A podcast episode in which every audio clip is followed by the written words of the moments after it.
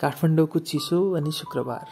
यी दुई जब जब आउँछन् ओल दरबारको बोतलले हाम्रो कोठाका स्टिलका गिलासलाई झुकेर मदिरा सर्भ गर्छन्। त्यही मदिरालाई हाम्रो शरीरले खुलेर आत्मसात गर्छ। कयौँ त्यस्तै रातहरूमध्ये त्यो रात पनि आकाश माथिएको थियो र सँगै माथिएका थियौँ मेरो रुम पार्टनर जिवेश र म। एक हाफ एक क्वार्टर रित्तिएपछि जीवेशले फोन निकाल्यो र मस्त गफिन थाल्यो। ब्लुटुथ स्पिकरमा मधुरो आवाजमा बज्दै थियो कुछ रिस्तो का नमक ही दूरी होता है ना मिल्ना भी बहुत जरुरी होता है। मदिरा र यादहरूमा के कनेक्सन छ थाहा छैन तर जब जब शरीर मातिन्छ तब तब तल लाग्छ एउटा मान्छेको। शुभेच्छा शुभेच्छा ठकुरी। त्यही मान्छे जसले दुई वर्ष अगाडि मेरो गुलाबलाई मलाई नै फिर्ता दिँदै भनेकी थिए।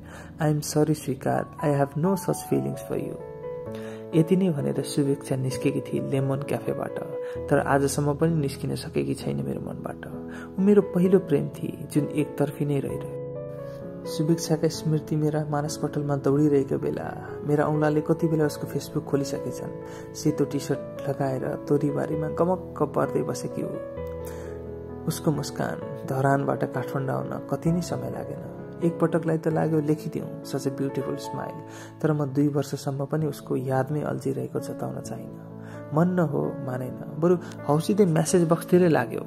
मदिराले नै टाइप गरिदियो हाई हाउ आर यु? त्यतिकैमा म्यासेन्जरको नोटिफिकेसन बज्यो अर्पणा रहेछ हेलो सन्चै हुनुहुन्छ?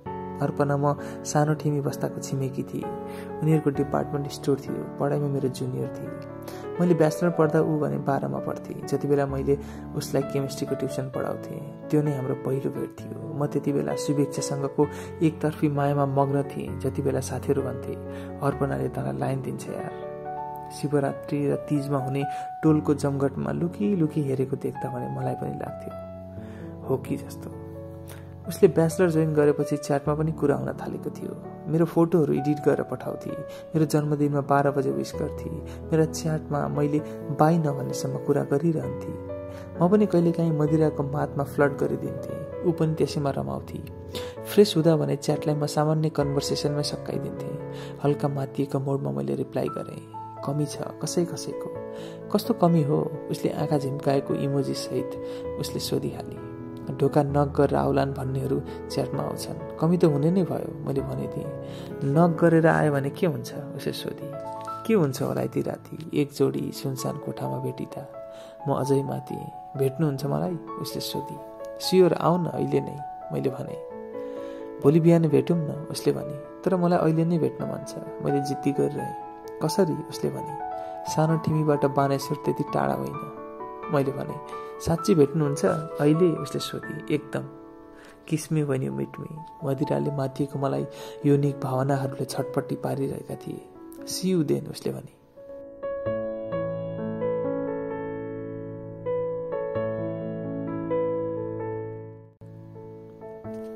ओए मुला उठ।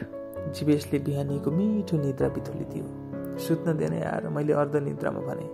रातभरि तेरो फोन बजेर निदाउनै दिएको छैन। राति त साइलेन्टमा राख्नु नि। उसले यतिकै भनेको थियो मेरो निद गायब भयो। जुरुक्क उठेर फोन चुक गरेँ। Forty miss call. अर्पणा सुवाल। फक। मुखबाट एक मात्र शब्द निस्कियो। स्क्रोल गरेँ। राति बाह्रदेखि तिन बजेसम्म उसकै कल थियो। दस मेसेज पनि गरेकी रहेछ। म हिँडेँ ल। ट्याक्सीले छिटै पुर्याउला अर्कोमा लेखेकी थिए पानेश्वर चोकमा छु। सियु स्वीकार। हजुर कता हो? हो सर। प्लिज आउनुहोस् यस्तो मजाक नगर्नुहोस् न.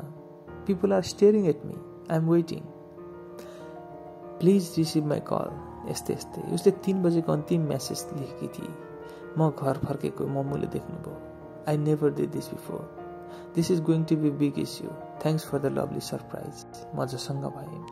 मदिराले माथिको म उसलाई बोलाएर निधाएछु आतिदे उसलाई कल गरेँ। उताबाट आवाज आयो। स्वीकार डन्ट कल हर अगेन। नतिजा नराम्रो हुनेछ। मैले प्रष्टसँग चिन्ने आवाज थियो। उसको दाई अपूर्वको। मैले पिएको नतिजा अर्पणाले यसरी भोग्नु पर्यो कि त्यसको एक महिनापछि Binisha Suwal posted photo in Arpana Shrestha timeline भनेर मेरो टाइमलाइनमा आइपुग्यो जसमा अर्पणा सजेकी थिए दुलही भनेर। मलाई आफैप्रति यस्तो घिन कहिले लागेको थिएन। घाँटीमा माछाको काँडा अल्झेजे भएको थियो आफैभित्र मुकुस भइरहेको थिएँ। त्यसको दुई महिनामा मलाई फार्माक्युटिकल्स कम्पनीले अनस्टेबल एन्ड इन्कन्सिस्टेन्ट भन्दै जागिरबाट निकालिदियो। गिल्ट कम नभए पनि बोकेरै बाँच्ने प्रयास चलिरहेको थियो। अब कोठामा आफैलाई धिक्कार्दै बस्ने केही जबका लागि इमेलहरू गर्ने भए केही काम थिएन। औलाले स्पाम फोल्डर थिचेछ। तपाईँलाई लोटरी पर्यो जस्ता इमेलहरू आइरहेका थिए। त्यही बिचमा एउटा इमेलको सब्जेक्ट थियो किसमी अनि मिटमी इमेल खोले अर्पणाले नयाँ आइडीबाट इमेल गरेकी रहेछ। पढ्न सुरु गरे। स्वीकार। कसैलाई प्रेम गर्नुको मूल्य कतिसम्म तिर्नुपर्छ? सायद यो प्रश्न सोध्नु अहिले कुनै अर्थ नराख्न सक्छ। तर तपाईँले कसैलाई प्रेम गर्नुभएको छ भने यसको जवाफ आफैलाई दिनुहोला। मैले यो इमेल मेरा पीडा पोख्न गरेको होइन बरु मेरो प्रेम तपाईँलाई बिसाउन खोजेकी हुँ। मैले त जुन दिन तपाईँलाई हाम्रो स्टोरमा हल्दीरामको मिक्स दालमोट छ भन्दै आउनुभएको थियो नि त्यही दिन प्रेम गरिसकेकी थिएँ। पहिले तपाईँको नाम थाहै थिएन म हल्दीराम भन्दै मस्किन्थेँ आफैसँग। जुन दिनदेखि तपाईँ मलाई पढाउन आउनुभयो त्यही दिनदेखि कलेज कति बेला सकिएला र हजुरसँगै बस्न पाएला भन्ने आतुरी हुन्थ्यो। प्रेम भनेकै आतुरी रहेछ स्वीकार। त्यही आतिएर भेट्न आएकी थिएँ बानेश्वर। त्यही आतिएर भेट्न आएकी थिएँ बानेश्वर।